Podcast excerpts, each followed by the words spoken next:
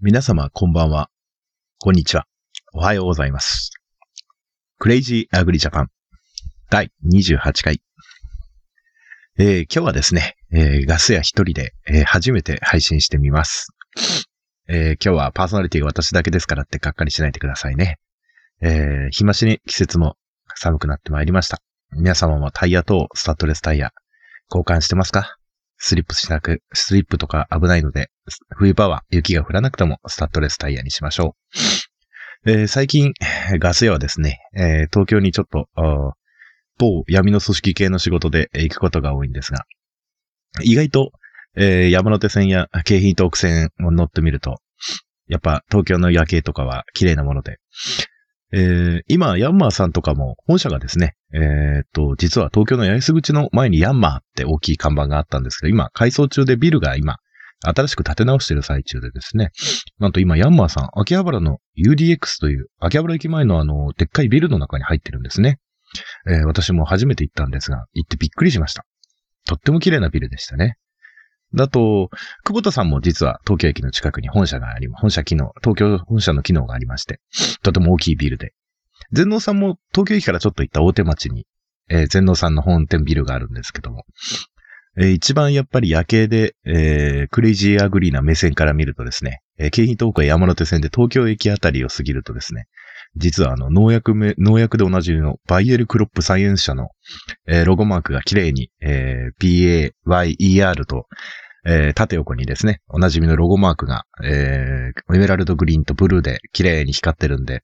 農業やられてる方たちしたら、あ、バイエルの会社ここにあるんだと思うような感じで、えー山手線や京浜東北線を見てみる、あ乗ってみると、えー面白い発見があるかもしれません。え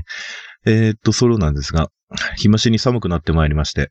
車のバッテリーも弱くてですね、えーガス屋も畑で、えー軽トラがですね、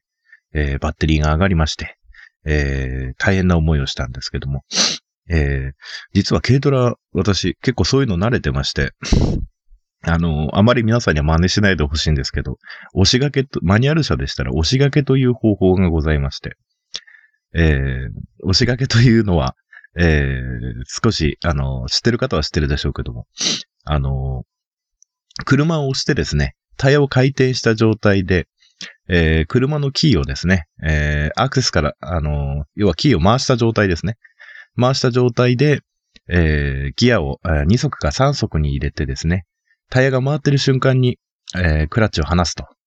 そうするとですね、えープラグに、あ、プラグというかセルを回す、えー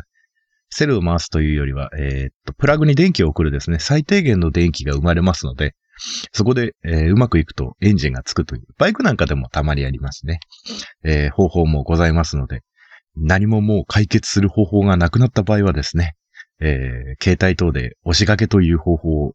えーマニュアル車の方でしたら、えー試してみるのも面白いかもしれません。ここでウルトラローや一足で入れてしまうとですね、ギア比がどうしても重くなってしまいますので、えー足やる、もし緊急事態でやる場合は2足か3足で、えーできればですね、2人か3人いて、1人が運転席に乗った状態で、えーギアを入れてクラッチを踏んだ状態でですね、キーを回して、後ろから押してもらうという方法が一般的ですけども、えーガス屋の場合はですね、1人しかいませんでしたので、えー車を、扉を、運転席を開けてですね、え押して勢いをつけて、えいきなり車に飛び乗って、えギアを入れてクラッチを離して無理やりつけたんですけども、え心臓に悪いです。えアキレス腱もやばいですので、皆様は真似しないようにしてください。えーとても、とても危険な方法です。近くにですね、えー広い道路や、えーえー広い農道があってですね、えー歩行者や自転車、対向車等、後続車等がないような場所、まあ、畑の真ん中とかでやるにはいいんですが、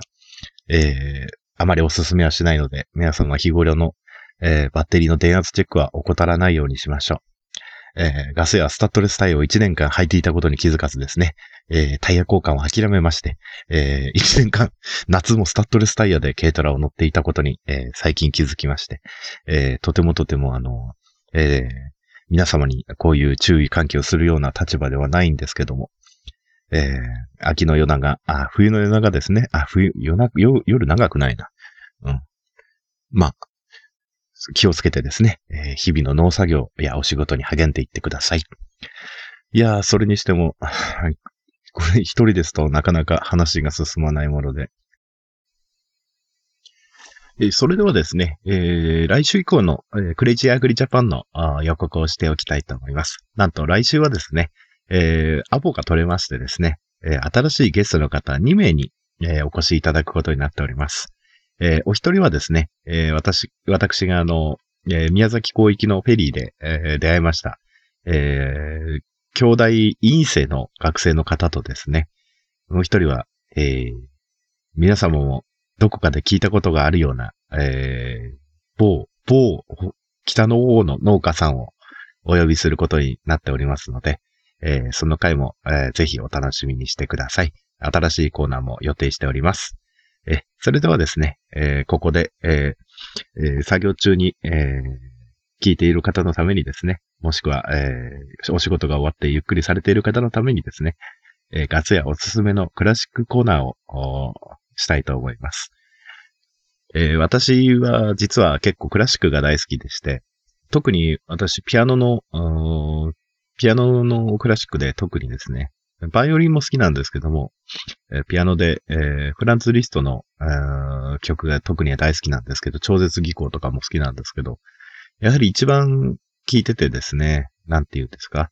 落ち着くというのはやっぱり、えー、ベタかもしれないですけども、やっぱり愛の夢ですかね。やはりあれを聞いていると、やっぱりリストの、なんて言うんですかね、その時の情熱というか、まあ誰かのために送ったのか、誰かを思いながら作曲したのかっていうのが、あそのが、情緒が浮かんでくるような、あ条件が浮かんでくるような、えー、感じがするんですけども。やはり、そういう、一応、フランツリストとかウィキペディアで、その人生っていうものを調べてもらうと、やはりあそこの愛の夢を作曲した時代、時代というかその、リストの一番、なんて言うんですかね。そのやはりも、あの、美男子だったのでモテたっていうのもあるんでしょうけども、なんていうのか、うん。私もまあ遠距離恋愛を経験して、よくこれを聞きながらね、片道3時間かけて彼女の、当時付き合ってた彼女の元に行ったんですけども、やはり、なんていうのかな、恋をしてる人とかが聞くと、やっぱりなんていうのかな、まあ、物悲しくもあり、えー、ところどころ盛り上がりもあり、なんかそれと自分を重ねてみるのも一つ楽しいかななんて思いながら。まあ、えー、農業、農作業中に聞くのを、もうね、はかどらないよ、こんな暗い曲って思われる方もいらっしゃいませんが、これと自分の、あの、恋愛観とかですね、えー、クリスマス前に、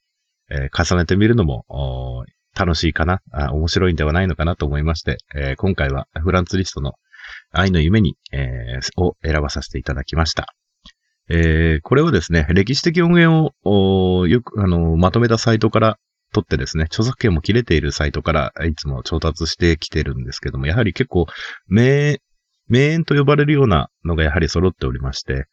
えー、そうですね、今回はいろいろあるんですけども、えー、では、そうですね、ジョルジュ・シフラの1958年の録音の、えー、あ、演奏者がジョルジュ・シフラのですね、えー、1958年の愛の夢をお楽しみください。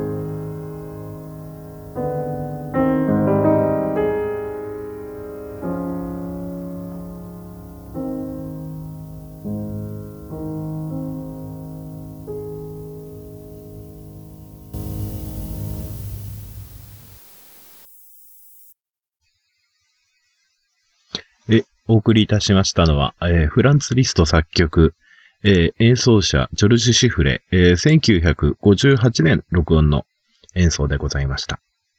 えー、やっぱりこれを聞いてるとですね、やっぱと、私としては当時の思い出が蘇ってきたり、まあ、結構学生の頃図書館こもってたんですけど、図書館で読書してね、これをかかってくると、ウキウキしたりなんかして、えー、青春時代が思い出される、私としてはナンバーなんですけども、え、どうでしょうか？皆様のひととき、これの音楽で癒されたでしょうか？えー、それではですね、えー、クレイジーアグリジャパン、えー、本日は、えー、短いんですが、えー、これで終わりにしたいと思います。